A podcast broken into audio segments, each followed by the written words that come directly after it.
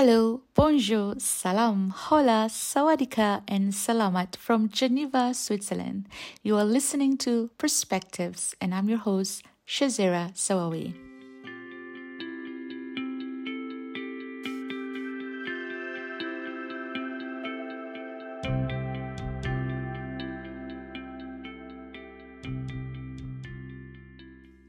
Perspective is a podcast series produced by the Association for the Prevention of Torture. We hope to bridge voices and inspire hope with updates and stories from all around the world on torture prevention. This week will be the final part of the Do No Harm Principles and Detention Monitoring episode. So far, we've heard from two experts and practitioners, Dr. Karina from WHO and Professor Hans Wolff from the European Committee on Prevention of Torture, or CPT. For today, we'll be listening to Dr. Elena Leclerc from International Committee of the Red Cross, or ICRC. Dr. Elena is the head of the Healthcare in Detention Unit. As some of you may already know, the ICRC is an independent organization ensuring humanitarian protection and assistance for victims of war and armed violence around the world. If you want to learn more about the ICRC, you can visit the website at www.icrc.org. For now, let's hear from Dr. Elena.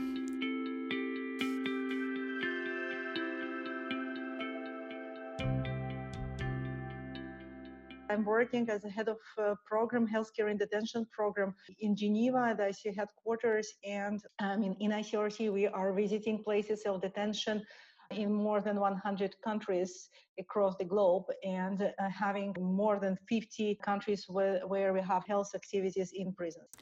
What are some of the main things that oversight bodies need to remember when they plan a visit during the current situation? I think the, the balance between what we expect what will be the humanitarian impact of our activities and the related risks should be really really carefully balanced and measured. And for this uh, we are normally asking many questions to ourselves but i give you just few uh, few examples.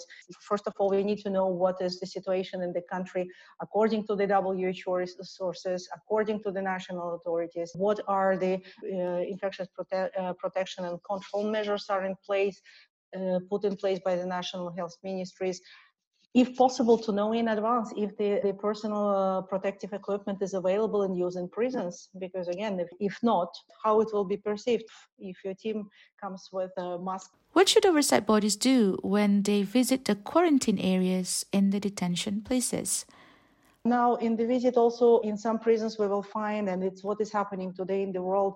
In the prisons, there are quarantine areas specifically dedicated inside prisons. So, in this area, prisoners, detainees, they will be asymptomatic. Um, they will be just contained there for the period of 14 days, uh, confined in these areas before going to the, the dormitories, the, the, the, uh, block cells. So in this area, if there is no contact uh, with symptomatic suddenly uh, new case, so then there is again no uh, no special PPE required inside the prison health facility. And if our health professionals, when they are visiting this, these areas, they will follow the recommendations of WHO and everything will depend on presence of symptomatic uh, patients, people symptomatic uh, with, um, with COVID. I, I, think it will happen rarely because in this situation we really recommend that the, the sick people are transferred and referred to health facilities but there are some areas where the aerosol generating procedures are performed, then of course it will be again according to the WHO recommendations with the FFP2 masks, N95, and other more heavier uh, personal protective equipment. Uh, so you can easily refer to the WHO guidelines, and uh, just will be uh, uh, the same recommendations that we follow. How should detention places manage or handle deaths caused by COVID 19? Is there a risk of transmission in such a situation? First of all, there is no yet evidence or confirmed cases of trans- transmission of COVID 19 from that. But however, this, the management of that should be properly done. Uh, and uh, first of all, it's for the families to, to allow them to mourn their deaths, to reduce psychological trauma but also to, to avoid uh, that that is unaccounted due to uh, the lack of proper documentation. So the, the whole procedure should be done as they would be done for any other case of death. And the, the staff who uh, will be either monitoring that or working directly with uh, situations to be properly equipped uh, and trained. What is important to remember here that because in, again in many prisons maybe COVID testing capacities are very poor or maybe very limited, so it will be difficult to confirm cases, but even a suspect case of COVID should not constitute a derogation from a comprehensive investigation of a death in custody. So the handling of bodies or conducting an autopsy or external forensic examination should still take place and uh, with the respect, of course, of proper, again, protective measures.